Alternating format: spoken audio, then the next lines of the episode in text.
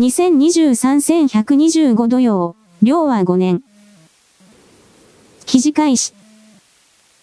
11月17日から11月19日までの全国映画動員ランキングが発表され、今週も山崎貴監督が手掛けた、ゴジラ 1.0、公開中が首位をキープ。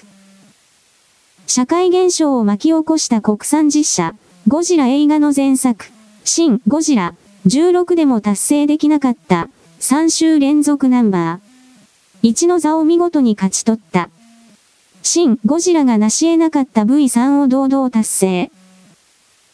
ゴジラ 1.0 の3週目の週末3日間成績は、観客動員数267,600人、興行収入4億2,100万円と、どちらも前週比 75% の高水準。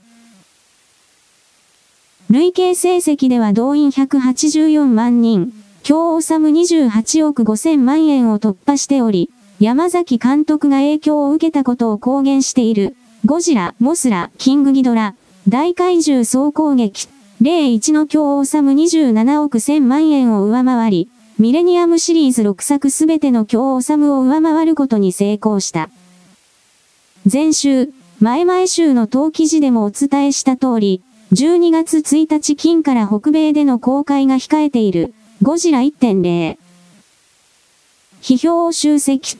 計する人気サイト、ロッテントマトには、徐々に現地の批評家からのレビューが投稿され始めている状況で、現時点ではまだ7レビューしかないが、高評価の割合は 100%。おおむね大好評で迎えられているため、今後もレビューは増加していくことだろう。その一部を簡単に抜粋して紹介してみると、スクリーンインターナショナルのティム・グリアーソンは、ゴジラを日本の戦後不安と悲しみの比喩というルーツに引き戻し、感動的なスペクタクルに仕立てていると評価し、京治面でも批評面でも、モンスター・バースに匹敵する可能性があると予測。また IGN ムービーズのケイティ・リフは、ゴジラ vs コングよりも、少ない予算ながらリッチな画面と驚きを隠しきれない様子で語っており、ここに海外、特にアメリカでのゴジラ人気の理由があるようにも感じる。そもそも、ゴジラ映画のアメリカ初上陸は、初代、ゴジラ、54と言いたいところではあるが、厳密にはそれをアメリカの観客向けにアレンジした、怪獣王ゴジラ、56からだった。日本人が主人公ではヒットしないからという理由で作られたこの再編集版はヒットを飛ばし、他の国々にも伝播。アメリカで最初に商業的な成功を収めた日本の長編映画と言われつつも、本来の形で公開されたのは50年後の2004年になってからのことで、初代以降も複数の作品が同様に、国外版としてアレンジされてきた歴史がある。1950年代といえばヨーロッパの映画祭で日本映画が芸術的に評価された時代であり、そうした中でエンタメ大国であるハリウッドにおいて、アメリカナイズされたとはいえ日本のアイデアが詰まった特撮技術が駆使されたエンタメ映画が好評を得るのは相当のインパクトがあったことだろう。あえてアレンジをしたりハリウッド版が作られていったのは、イフの念、あるいはライバル視されてのものだったのかもしれない。いずれにせよ、ハリウッドの王者としての位置を脅かす存在として、怪獣映画のみならずエンタメ界全体の進化を促す一要素となったことは間違いないだろう。ちなみに北米公開にあたっては、シン・ゴジラと京治面で比較することは不可能である。なぜならば同作はヒューニメーション配給の限定上映であり、週末を除けば数十巻という小規模のイベント上映の様相が強い興行であったから。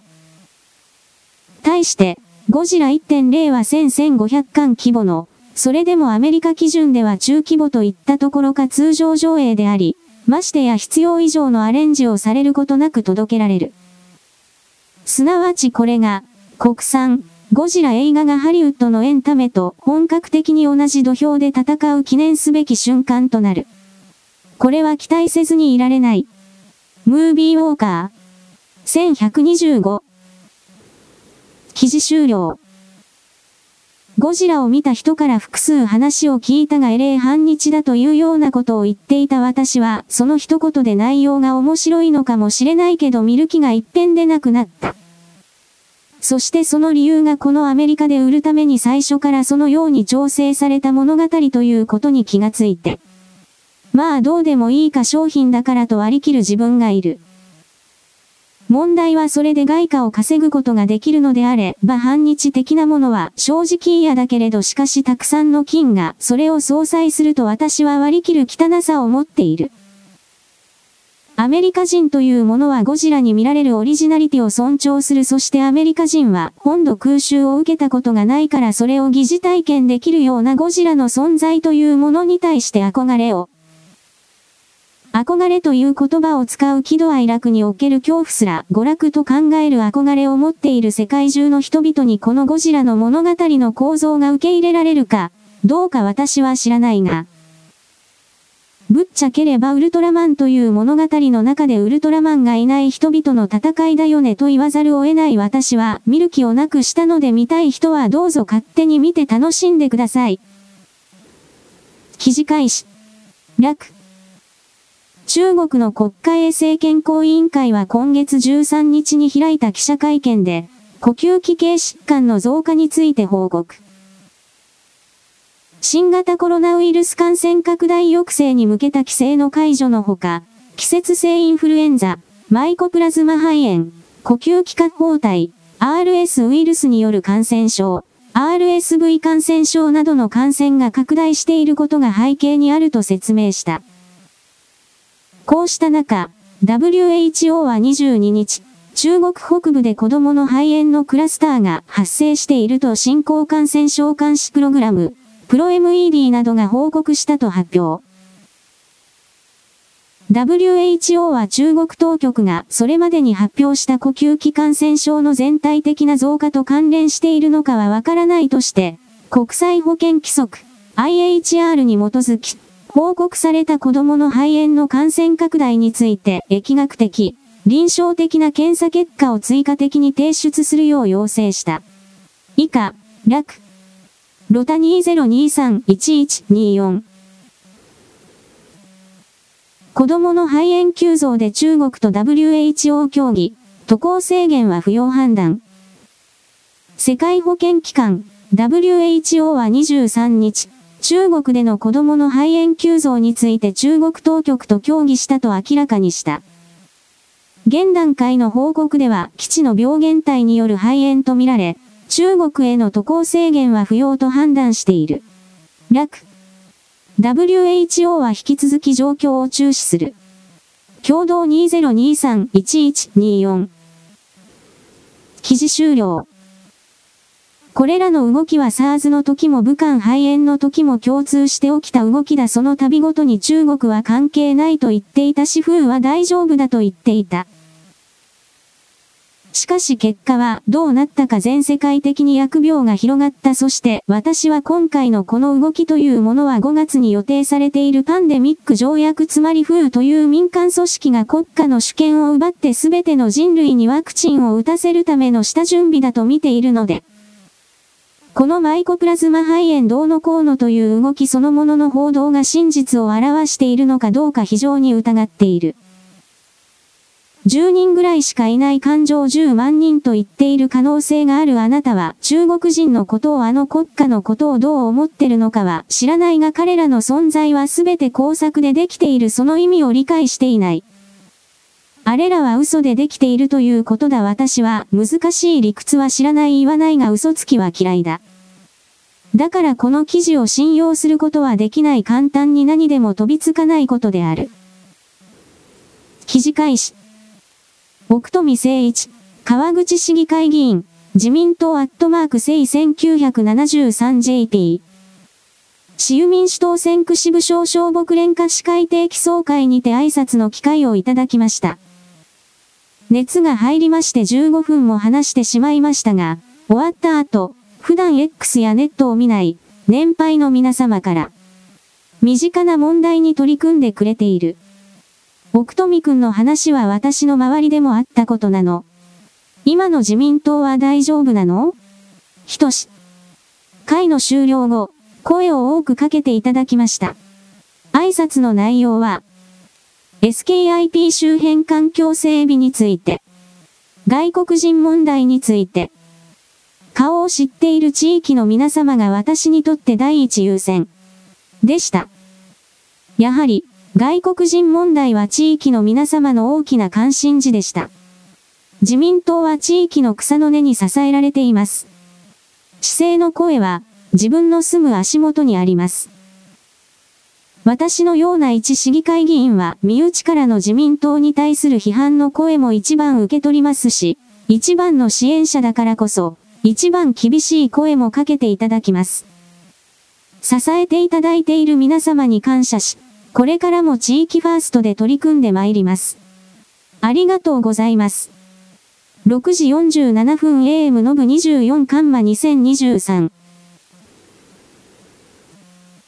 奥富誠一、川口市議会議員、自民党@1973JP。地元からは、外国人問題を解決してくれとの声。実際に、共産党員だって学会員だって地域の声には、外国人問題を心配している声を聞いています。離れた場所から、川口の外国人問題を論じられているのを X 上で見かけますが、実際には足元に真実があり、それを封じることはできません。なかったことにはなりません。私は地域の一人一人に支えられているので、共に外国人問題を実感している地域の声に反応します。7時28分 AM のぶ24/2023。地元からは、外国人問題を解決してくれとの声。そんなトラブル見たことも聞いたこともないと嘘吹いていた人たちはちゃんとこちらを見てますか？奥富さん、私は現役の川口市民ではないけど、元川口市民であり同じ埼玉県民として感謝しております。ダッシュキャワワン、むっこは神、@チャンピー0313ノベンバー23/2023。川口市民として地域に脅威なり得る。不良外国人暴走者や近隣に迷惑をかける解体業者法的に取り締まり、応援したいです。コンビニたむろ外国人のナンパも、なんとかできないでしょうか。ダッシュたま猫。エブクスフ ZRS5H14 トン57ノベンバー24/2023。応援してます。ダッシュ中島、セザトモンキーノベンバー24/2023。記事終了。ネットにおいては日本人分断のために川口市民でも何でもないのにな、それを装って私はひどい目に遭っていますと書き込みをしている SNS というものは常にあると考えながら。しかし複数の人間が利益もないのにお金をもらえないのにひどい目に遭ったということ。これを毎日毎日違う人が言ってくるということがあり得るだろうかと一応言う。ただしこれにしたところで一人の人間が複数のアカウントを持ってると今の構造からすれば可能だとは言う。しかし利益の発生がそこには見られない工作にはお金が払わなければ工作員はそれをしないのだからそういうことを行ってまでこの川口の問題に対して地元民とクルドの連中を分断させなくてはいけない、亀裂させなくてはいけないという理由が見当たらない。つまり奥富議員の言ってることと、それに賛同している人々は大体本当のことを言っており。なおかつクルド人たちが自分たちはかわいそうな人 SNS 空間には嘘が多いと言い募ってる奴らの方が嘘つきだと大きくは決めなければならないのだとあなたは理解しなければならない。人間はどこかの段階で何かを常に決めなくてはいけない。そしてそれはいつも間違っている。その可能性を常に秘めながらしかし決めなければならない。そして未来の時点でそれは間違っているのだから自分は間違っていたと振り返り総括し、そして修正をかけながら生きていく。それが人間だ。記事開始。朝日新聞デジタル。売り。春目的で来日。夜の街に立つ外国人男性。法律が追いつかない。村上淳一2023年11月24日。横浜最大の歓楽街、伊勢崎町に隣接する若葉町、横浜市中区と周辺で、売り、春などの目的で路上で男性客を取る、外商のうち、男商として金を稼ごうと来日する外国人男性の検挙が増えている。新型コロナウイルスの水際対策の緩和で、来日しやすくなったことが影響したとみられる。住民の声を受け、神奈川県警が取り締まりを強化している。JR 関内駅から徒歩十数分、マンションやビルが建つ若葉町とその周辺。深夜、雰囲気が少し変わる。コインパーキングやビルの脇にタイトなスカートの長身の姿。道行く男性が近づき、目が合うと微笑みかける。片言の日本語で、こんばんは。遊びはいい？男性と街に消える人も少なくない。街の雰囲気が悪く、夜、住民は歩きたがらない。約1000人の住民が暮らす若葉町町内会の会長、芦原進さん、83は話す。今年6月頃から、深夜に路上に立つ外国人が増えた、と驚いている。町内会と県警は街頭に防犯カメラをつけたほか、情報交換する若葉町地区防犯対策協議会を8月に設置。月に一度、パトロールもしている。多くはタイ人男性か。夜、外国人が客引きしている。住民の苦情を受け、県警は取り締まりを強める。捜査員が男性客を装い、9月に若葉町と周辺で、タイ、フィリピン、ペルー国籍の53歳の男5人を懸命枠行為防止条例違反、客引き容疑で逮捕した。うち4人は観光ビザで入国し、近くのマンションやホテルに泊まり、深夜、路上に立っていた。すでに帰国したとみられる。県警によると、男性の検挙は2019年は2人、コロナ禍の2022年は0だった。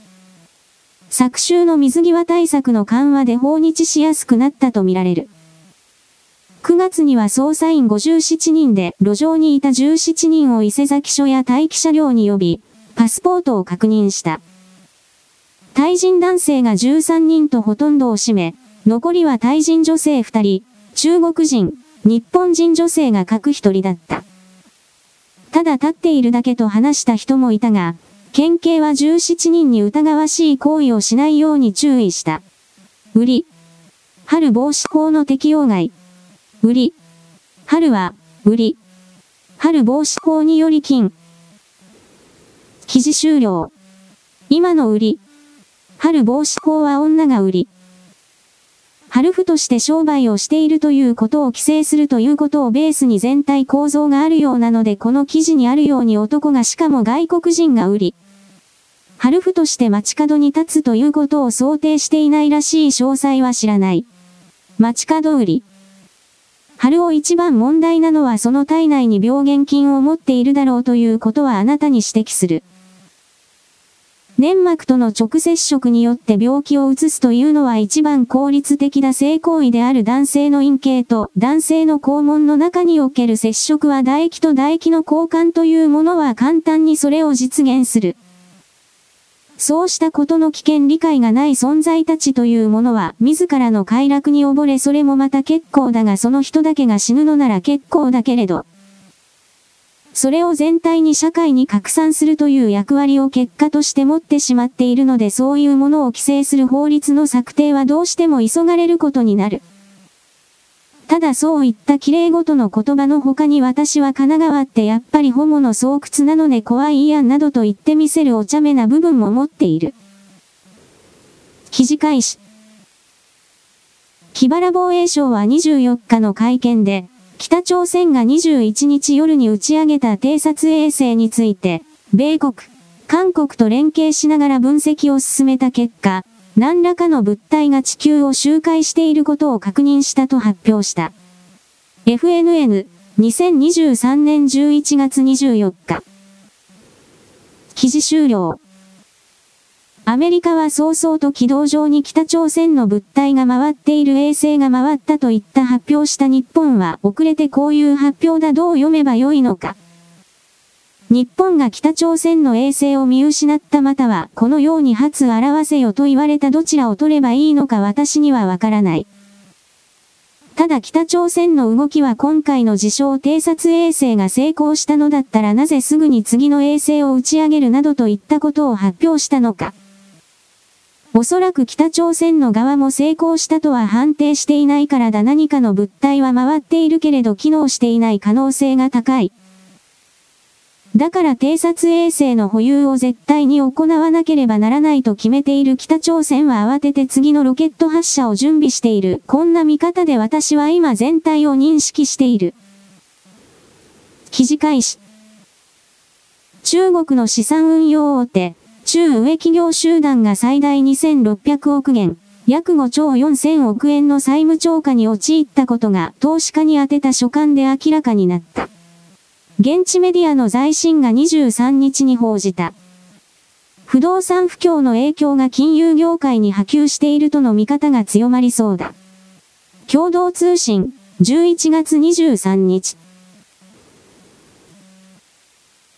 記事はまず、中国の投資の伸びが鈍化し続ける中、中国国務院系の経済日報が、中国経済は、投資が経済成長を刺激するという古いやり方に頼ることはできないし、そうするつもりもない。その代わりに、重要な分野と弱点の分野に投資を集中させなければならないと論じたことを取り上げた。経済日報は、中国の投資の伸びが今年に入って鈍化が続く中、市場は2つの懸念を抱いているとし、投資パフォーマンスが低迷し続ければ、経済成長の勢いに不均衡が生じる可能性があることと、投資の限界効用は徐々に弱まっており、このまま、投資拡大策が強化され続ければ、投資による強力な刺激という古いやり方に戻り、新たな過剰設備を招くことになりさえすることを挙げた。リコードチナ。1125。記事終了。中国の不動産セクターは崩壊した。これはもう隠せない。そしてこれに引きずられて金を貸していた金融セクター、金融領域が壊れた。これが少しだけバレた。大きく広がっていく。これから。そして今の記事は金融機関のみになっているが、これからさらに広がっていわゆる市役所や村役場といったレベルで作っていた金融取引システム、子供銀行券をたくさん発行して外部から金を集めていたシステムが吹き飛ぶ。もう一部吹き飛んでいるがまだバレていないふりをしている。これも続けられなくなる。融資平台と言われているものだ。これが壊れていくと今度はどうなるかといえば、高速鉄道などに見られるインフラの畑違いに見える部門が作ってきた借金の部分がどう考えても回らなくなる。通貨を大量に発行して支払いに当て続ければ良いではないかという不良債権を処理せずに進めるという方向で今の中国は進んでいる。毒が体中に回るだけだ。だから私は彼らは全てを支払い拒否する特性例を行うと判断した。一切支払わないが借りた金はなかったことにするが、貸した金だけは返せという特性例だ。こんなものは特性例も何でもないが、それをするそれ以外に中国共産党が生き延びる道などない。そして今金融経済の部門に世界中の人々の焦点が向いていてくれた方が都合が良い。中国の内部で今膨大に流行っているマイコプラズマ肺炎と宣伝されてる動きというものは実態は違う。露天掘りをしたウラン鉱山での大量の微粒子が高濃度の汚染物質が中国全土を覆って、それが雨になって降ってきたということの他に、ウラン石炭をガンガンと燃やしてウランの放射線を出すススがこれまた大気中に拡散充満して雨になって落ちてくる。そうしたことの極地を超えてしまった。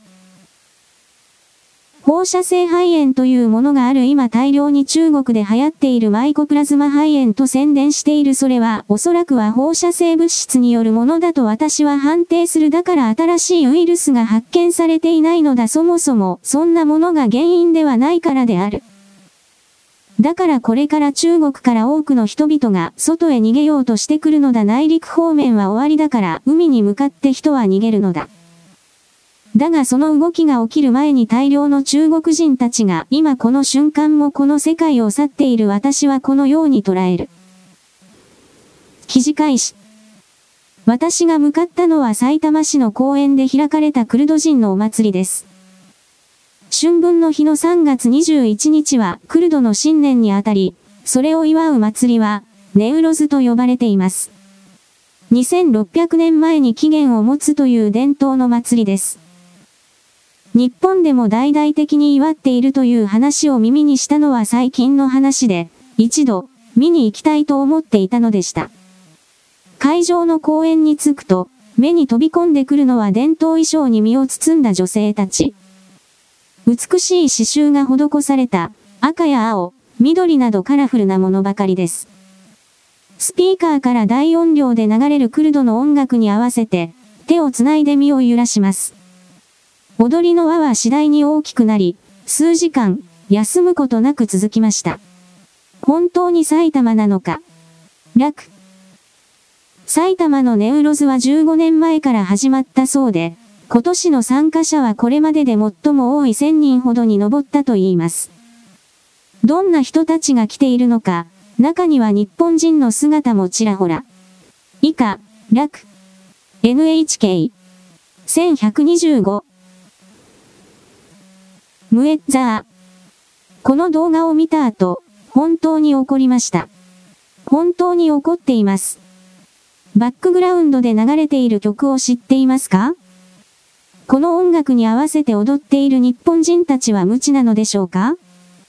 この曲が何かを疑問に思わなかったのでしょうか？教えてあげましょう。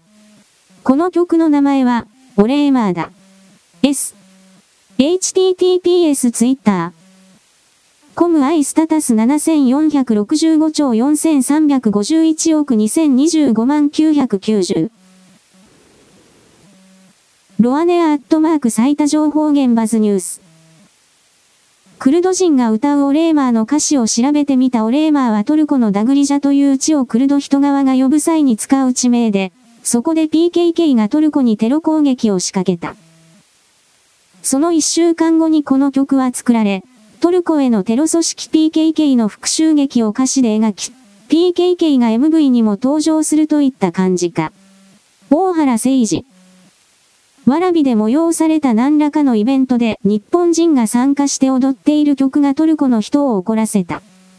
その曲の歌詞は、トルコの兵士を殺せ。だという。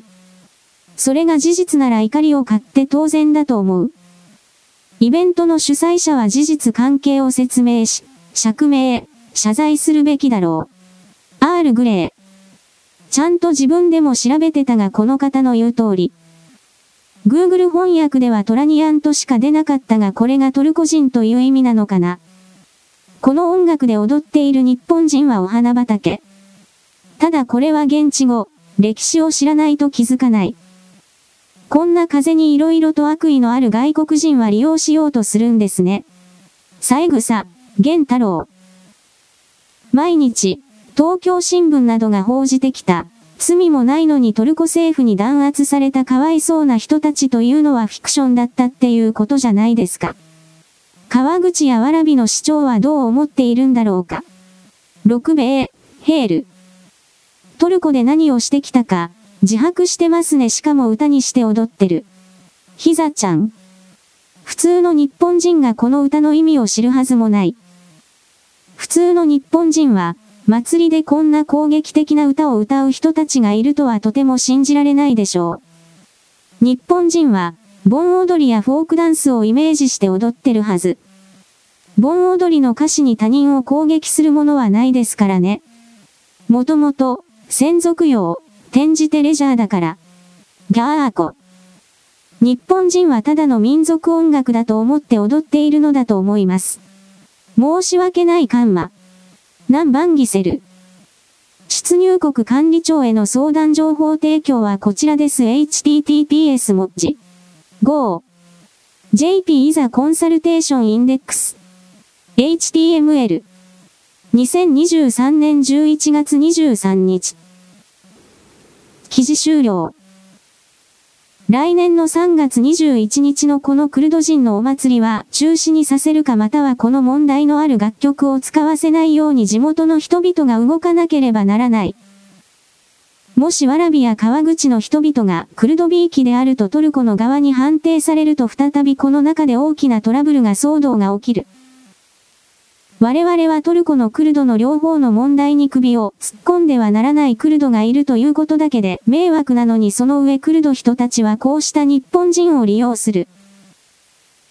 つまり日本の中でこのトルコを虐殺したトルコ人の兵隊を殺したということをお祝いする曲をベースに踊っているような祭りこれが日本の中では何の批判もされず認められているということであれば。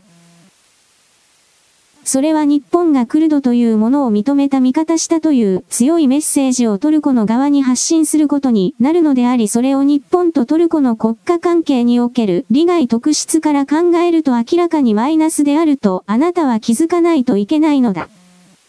クルドを生かしておくことにおいて我々日本の側にどんな利益があるのか。すべてはこの一点で物事を考えなさい。あなたの言うヒューマニズムなどで世界は変わらないまたそれが変わると勝手に思ってる人は他者に対して自分の脳内の信念が思考が明確に支配コントロールに使われているのだということにおける理解を得なさい。あなたはその両方から離れなければならないと思わないといけない存在だと一旦は決めるどうせそうではないのだろうが。記事開始。ジャイアントパンダ招致に関する郡和子市長の周知から国家主席宛ての親書。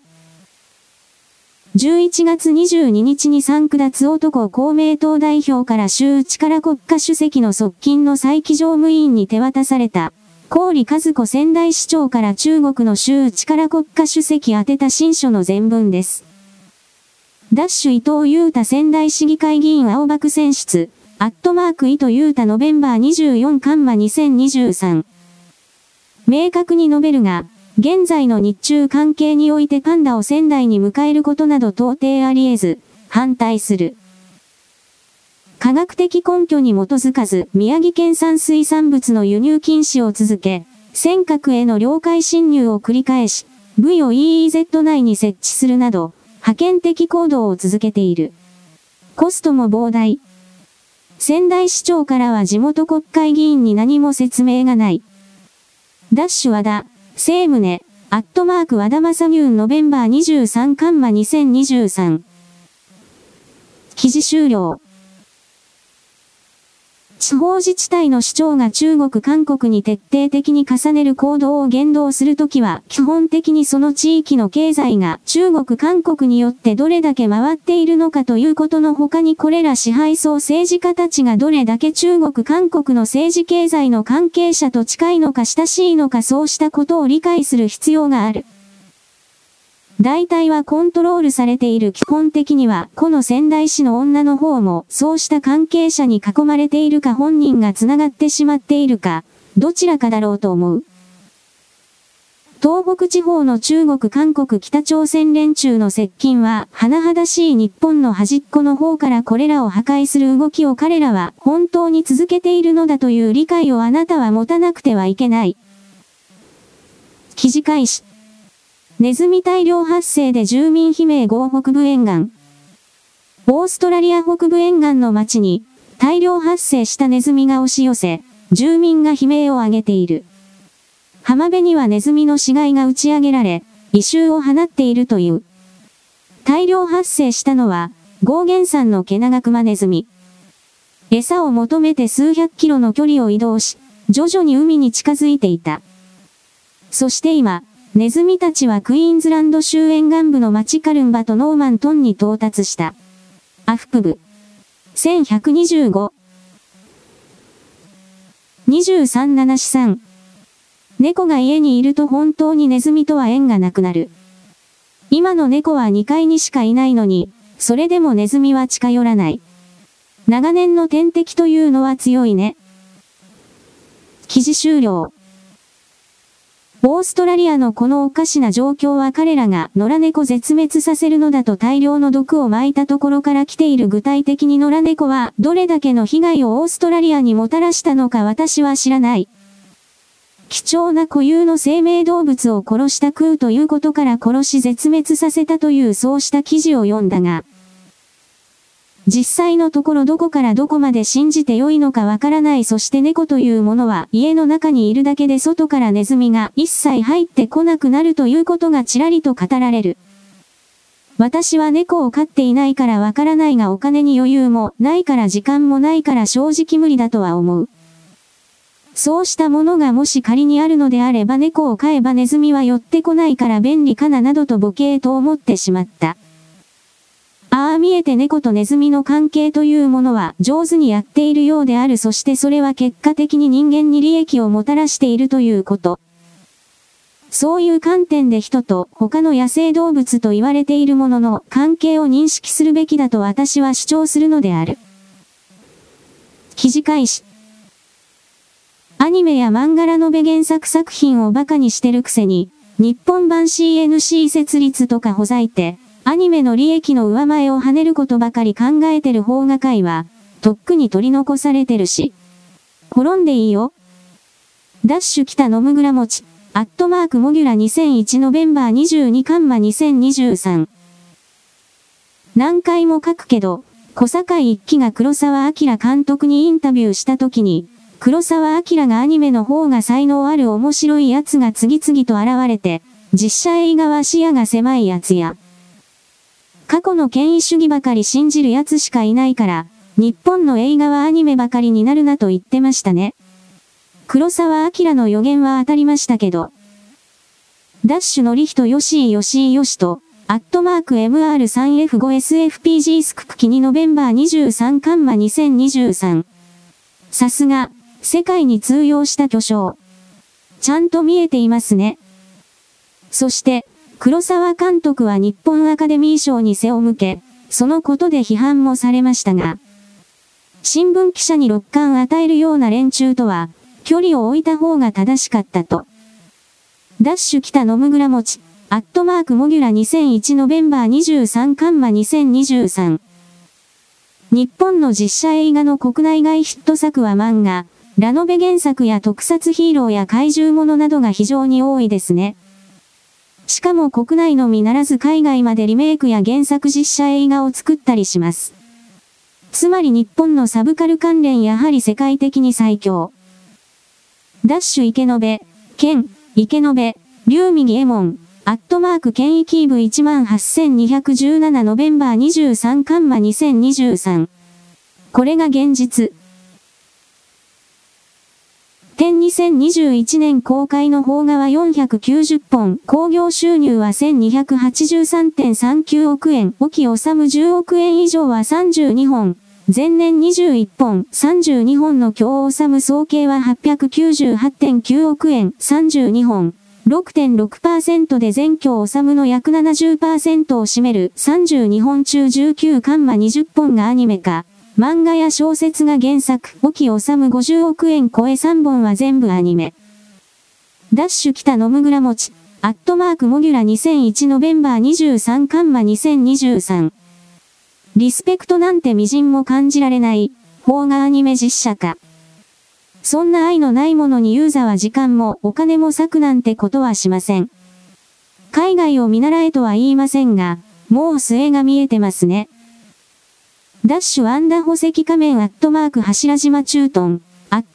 トネマスク0079ノベンバー23カンマ2023。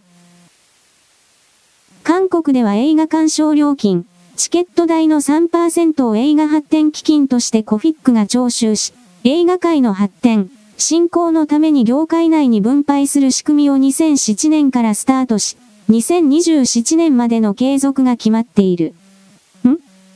日本もお金出せということ？ダッシュつぶあん、MB ザイア JW1X1 イルクノベンバー23カンマ2023。そんなことする暇あったらアニメ制作会社に映画の売り上げの 3% 足すで上げてほしい。ダッシュダチョウ、エコイオミ222ノベンバー23カンマ2023。もし日本映画が30年前の状態なら、ポリコレの毒に侵され続けのハリウッドにワンチャン勝てる可能性はあるけど、まあダメやろなぁと。ダッシュ間とも@23夏おつめりかりかぶとかぶとかぶとかぶと 3M1PF エグズ@Z98HCNJ2SFK ハットン 5X ノベンバー23カンマ2023記事終了。自分で自分自身を立たせることができない無能で害悪で寄生中の日本実社会の多くが左側がリベラルが自分たちを生かさせてくださいと偉そうな顔をして我々は生きる当然の資格がある我々は文化で素晴らしいなどとゴミを量産しながら何かを言っている。しかしこいつらを絶滅させなければ日本法が実写の復活などない。そして私はこいつらが復活などしなくて絶滅しても全く構わないと考えているので守る必要は全くないという。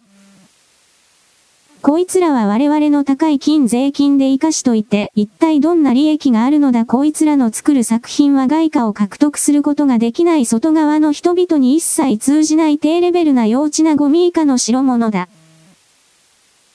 金を稼げないもの量産するような奴らを生かしておく必然性が全くない。私は韓国など正直評価をしていないがしかし彼らは外貨を獲得するために映画監督をハリウッド界隈の映画学校にたくさん何百人と輸出してその中から使える10人前後の奴らを監督として育て世界中に散らばらせている。そしてその中に自国の韓国というどうでもいい表彰アイコンを無理やり入れるということをさせて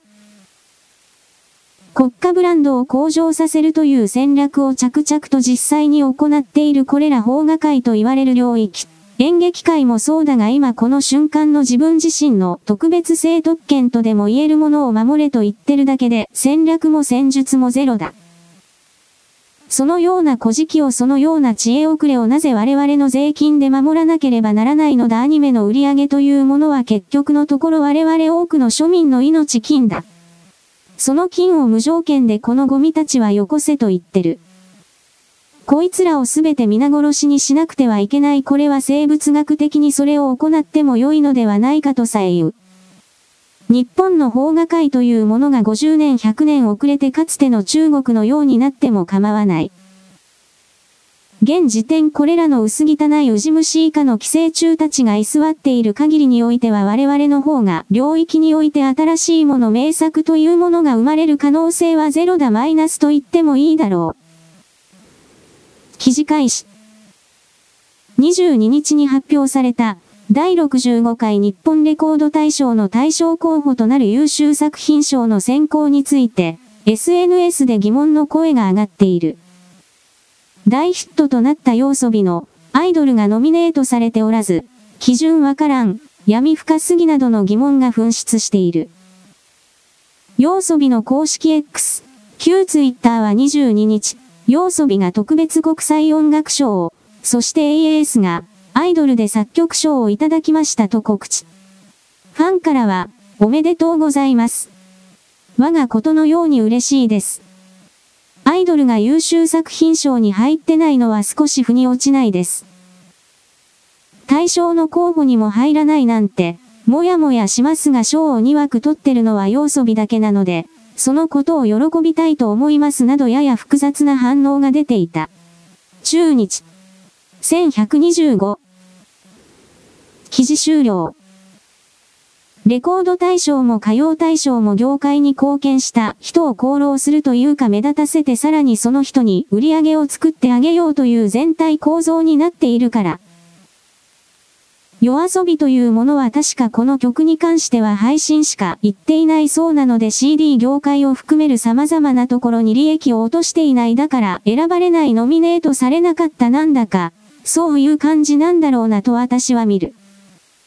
基本的にダウンロード販売のみのものは賞を与えられない構造なのだそうだ。このレコード大賞というものは。私はこの曲も知らないので勝手にやってくれ状態だ。人類はあなたはいろいろな賞、権威と言われているものが結局のところを設けさせてもらったそうでなかったという人物に対する論考交渉。報奨と処罰の構造になっていることにさっさと気づいた方が良い。次の段階に進みなさい。記事開始。日本ではあまり知られていませんが、中国企業もハイブリッド車を製造しています。安い電気自動車一本やりではありません。中国では新エネルギー車のカテゴリーに入りますが、ハイブリッド車が中国でも改めて売れるようになってきました。中国共産党の英語版御用新聞、グローバルタイムズが本件について記事を書いているのが面白い点です。ただし、中国産の新エネルギー車を脅威をみなすのは誇張であり、売れているのは中国企業が努力しているからだというのが趣旨なのですが、中略。中国企業が努力しているから売れているのであって、それを脅威というの古代広告だというのです。では、中国内でどのくらいハイブリッド車が売れているのかというと2023年10月にはなんと 78.2% も増えました。中略。今や世界第1位の自動車市場となった中国で、プラグインハイブリッド車の販売台数が急増しており、新エネルギー車カテゴリーのうち 34% を占めるようになったのです。電気自動車以降に急舵を切ったものの、不便じゃん。と分かってハイブリッド車の人気が高まったものと思われます。人気を得ているのは、例えば、理想自動車、ライオートの PHEV です。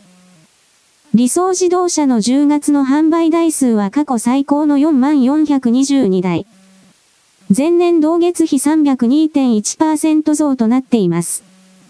豊田章男さんが、だから、僕言ったでしょ。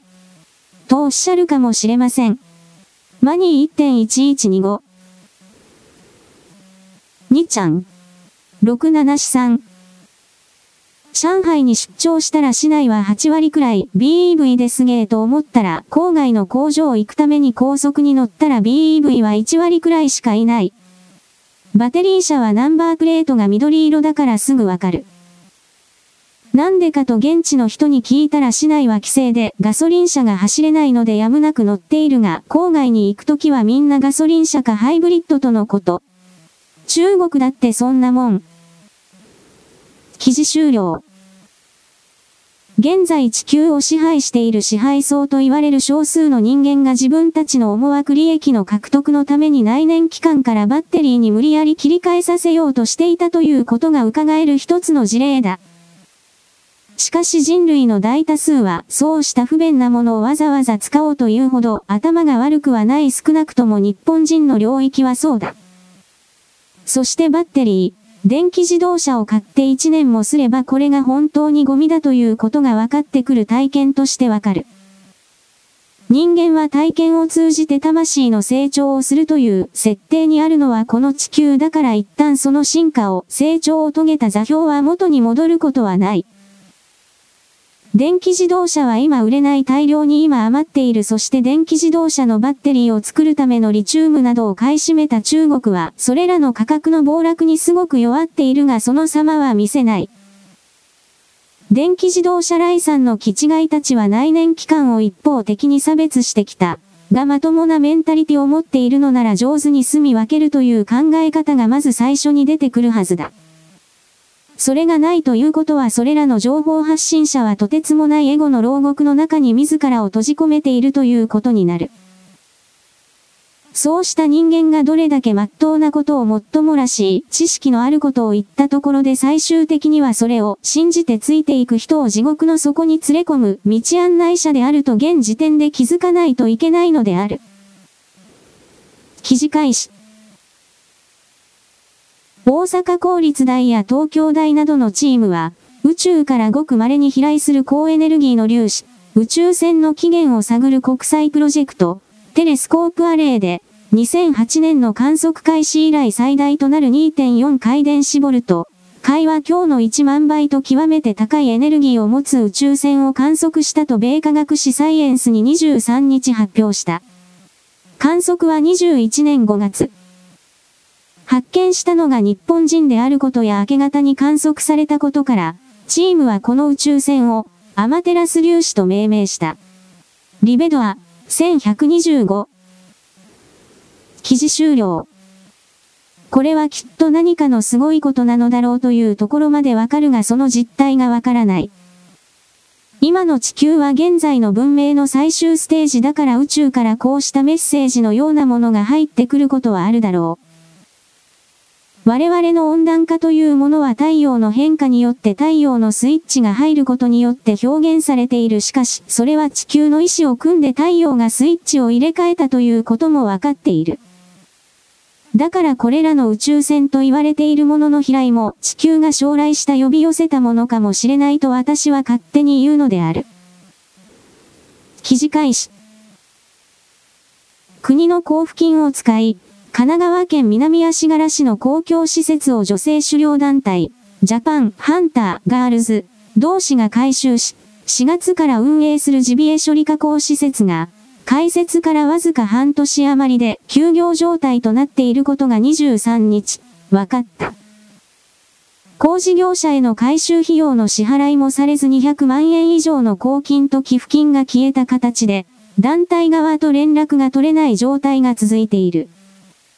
関係者は、公金も投じたのに行政が団体側に任せきりだったのが原因と憤っている。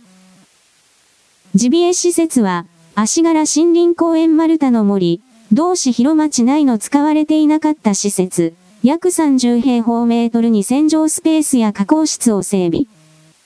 駆除したイノシシやシカなどを解体し、ジビエ肉として加工できる。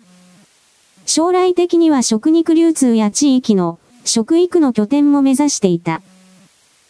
団体は狩猟免許を持った女性ハンターたちで構成され、2月には市などと協定を結び、指定管理者としてオープン当初から施設を運営した。開設資金約1400万円のうち、約620万円を農林水産省の鳥獣被害防止総合対策交付金から捻出し、2021年にクラウドファンディング、CF で集めた約250万円の寄付も充てられた。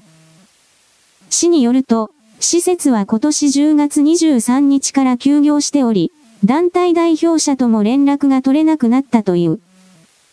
休業の理由すら聞かされていない市担当者は、工事も終わり、本来ならしっかり運営されているはずなのに。代表者が今どこにいるかさえわからないと困惑している。ヤフー1125。記事終了。私は熊を守ると声高に主張するような保護団体、この場合は熊守る協会であるとか他にもたくさん似たようなものがあるだろうが、そうしたものはすべて補助金を泥棒するために存在している泥棒集団だと言った。仕事を、やらなくても良い仕事とやらを提出してそれがお上に認められたらお金が自動的に降ってくる。100万円降ってきたら2万円か3万円ほどの仕事をやって残りの90万円ぐらいを全部泥棒する。こうした構造で NPO や NGO や団体財団などはできている。大きくはそのように捉えなければならない。自らで利益を出すことを目的としない団体というものはその存続維持のために泥棒を当たり前のようにする。泥棒する理屈をきれいごと誰にも反対できない言葉を前に出してそれを行っているだけに過ぎない。自然保護、男女格差、差別、反原発、核兵器、このようなものだ。これをその団体とやらがやって問題が解決するか。永久に問題が解決することはない。彼らは解決するふりをして税金を泥棒し続けるだけのウジ虫、寄生虫以下の存在だ。こういうものではないシステム我々は生み出さなくてはいけない。彼らにはこの人類世界から退場してもらわなければ我々自身が滅亡するのだ。これらの女性狩猟団体というものも最初から泥棒目的で集まった日本人外国人極左様々な思想の持ち主だと大きくは決めてかからなければならない。様々な思想の持ち主だと大きくは決めてかからなければならない。そうした考え方が今までのあなたには欠如欠落していた。だから騙されて奪われていたのだ。バカめと自らで自らを知った罵倒、怒鳴りつけなさい。記事開始。中国で子供の呼吸器疾患が増加、WHO が情報提供を求める。CNN 世界保健機関。WHO は22日、中国の子供たちの間で増えている呼吸器疾患や肺炎の集団感染について、中国当局にさらなる情報を求めたことを明らかにした。WHO の22日の発表によると、中国国家衛生健康委員会は先週の記者会見で、呼吸器疾患の増加を報告した。中国当局は増加の原因について、新型コロナ規制の解除や、インフルエンザ、肺炎マイコプラズマ、RS ウイルス、新型コロナウイルスといった基地の病原菌の流行を指摘しているという。中国北部では診断がつかない子供の肺炎の集団感染が報告されているが、呼吸器感染症との関係は不明だとしている。国際感染症学会の新興感染症監視プログラム、PRO-MED によると、メディアの報道は、中国の複数地域で診断のつかない呼吸器疾患の広範な流行を伺わせるという。この流行がいつ始まったのかは全くわからない。これほど多くの子供たちに、これほど急速に感染が広がるのは異例とPRO-MEDは述べ、患者の大半を子供が占めることは、学校での感染を伺わせると指摘している。PRO-MEDはさらなる情報を待っているとしながらも、現時点で予測や憶測は時期尚早とした。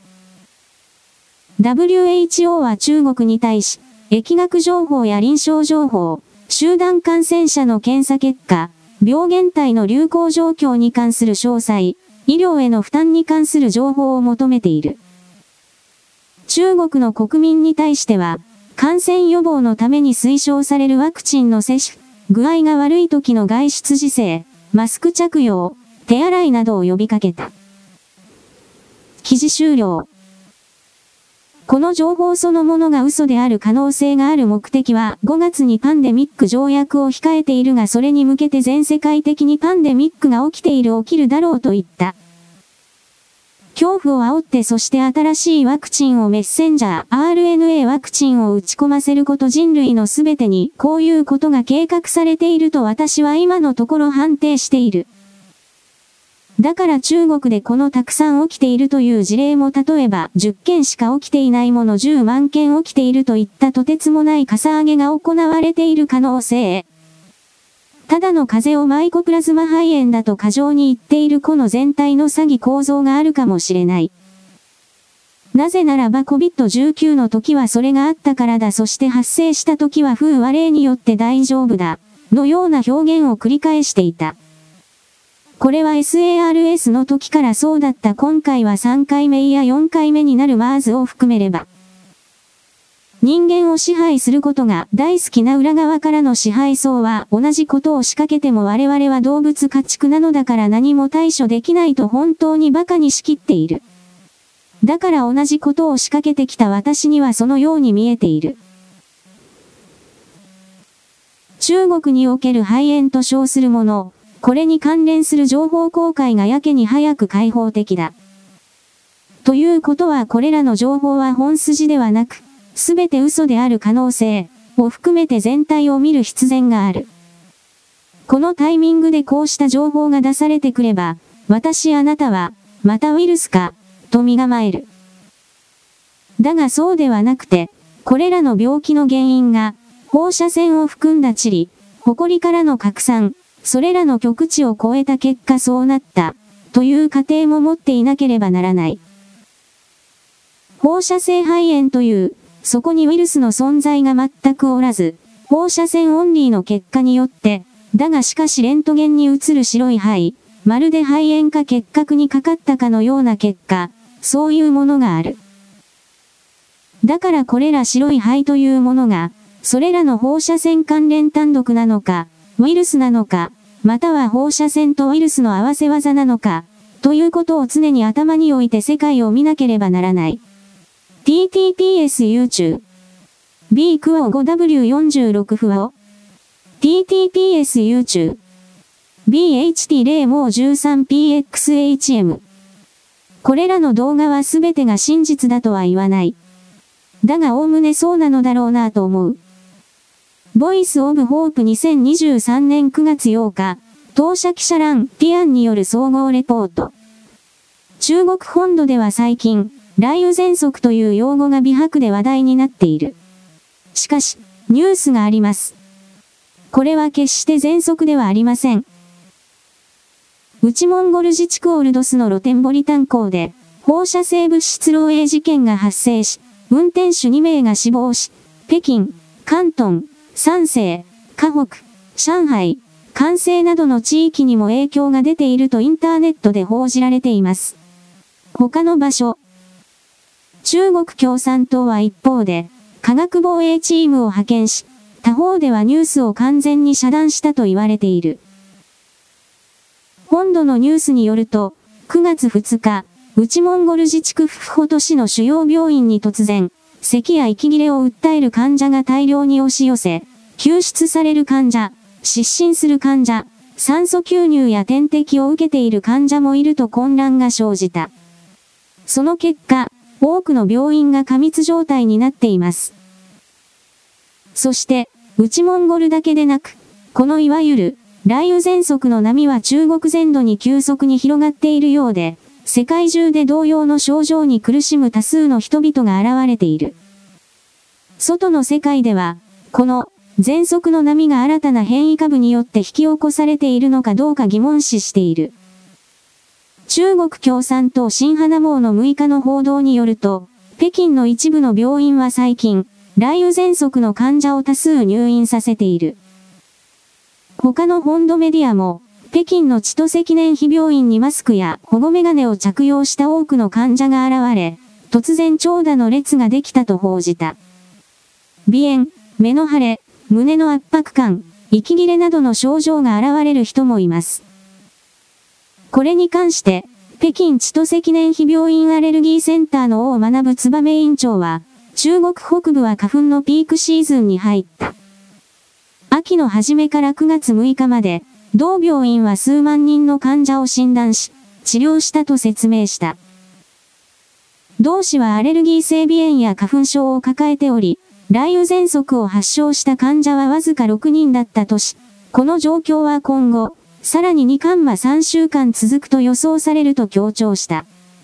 しかし、一般の人はこの説明を受け入れません。いわゆる、雷雨喘息は、特定の人々のグループ、特定の気象及び環境要因が同時に存在する場合にのみ発生するからです。この状況は現在、中国の複数の省で同時に発生していますが、これは非常に稀なことです。9月7日、ツイッターユーザー、のび太の笑顔は、確認各漏洩。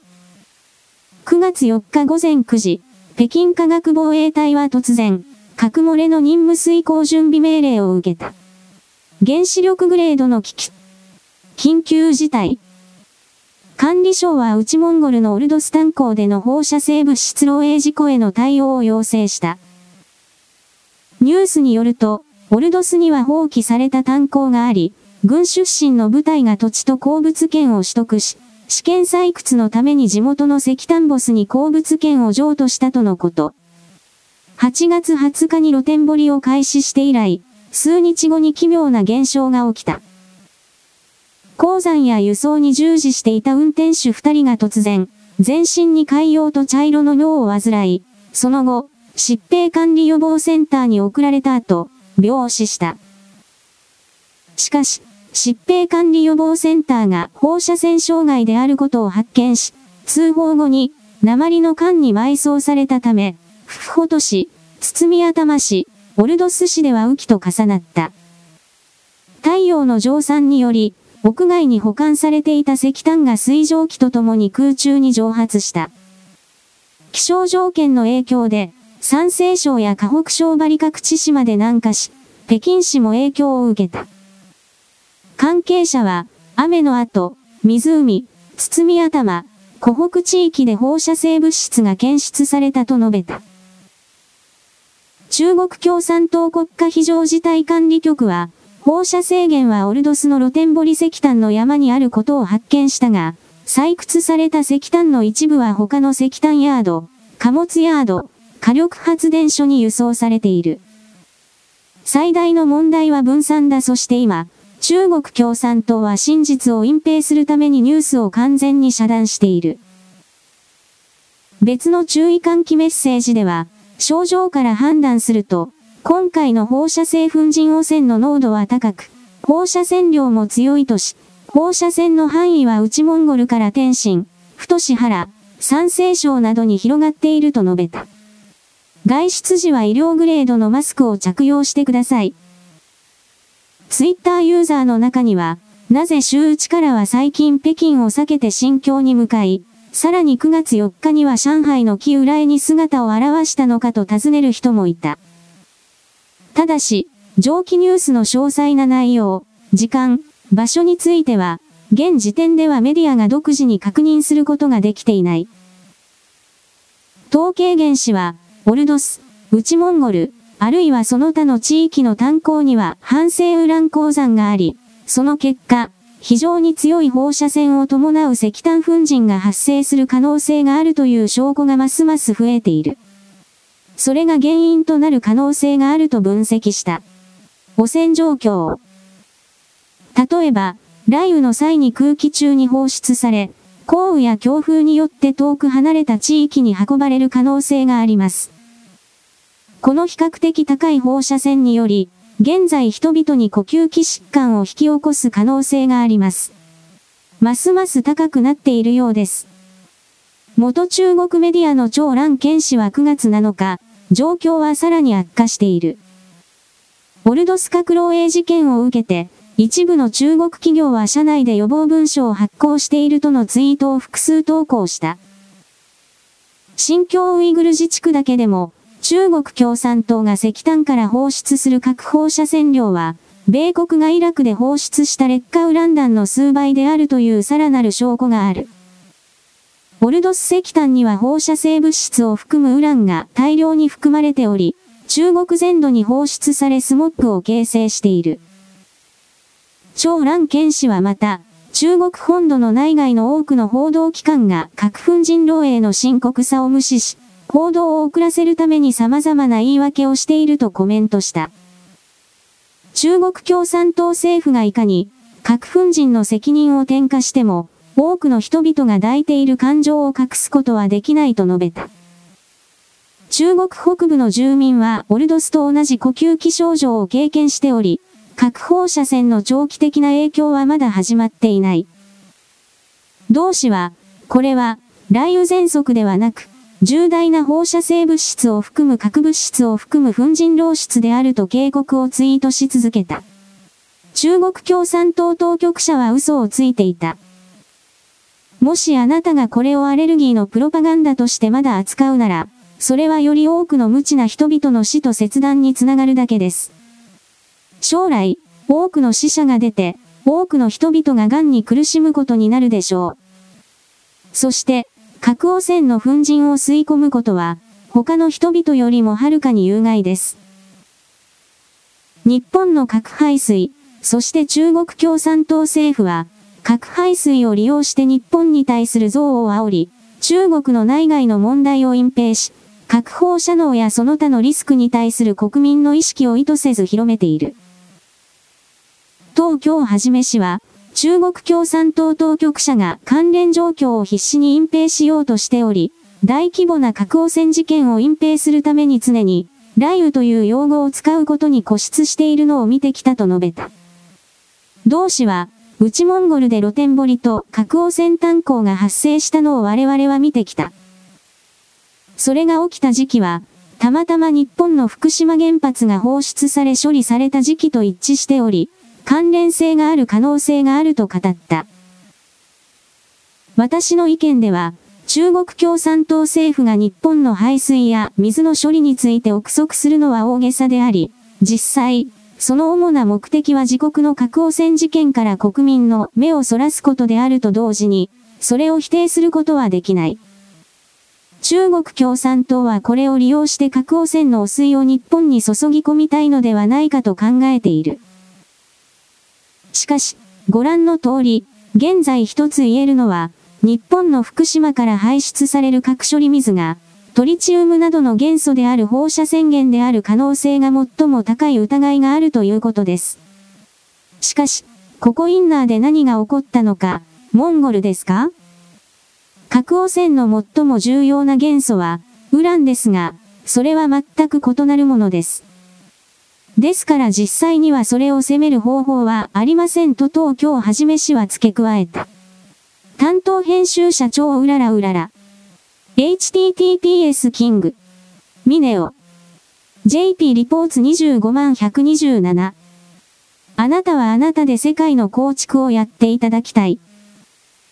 私は中国から人が住めなくなって、そして中国人は生き残りをかけて海に逃げ出していく。ということの情報の意味を深く考えている。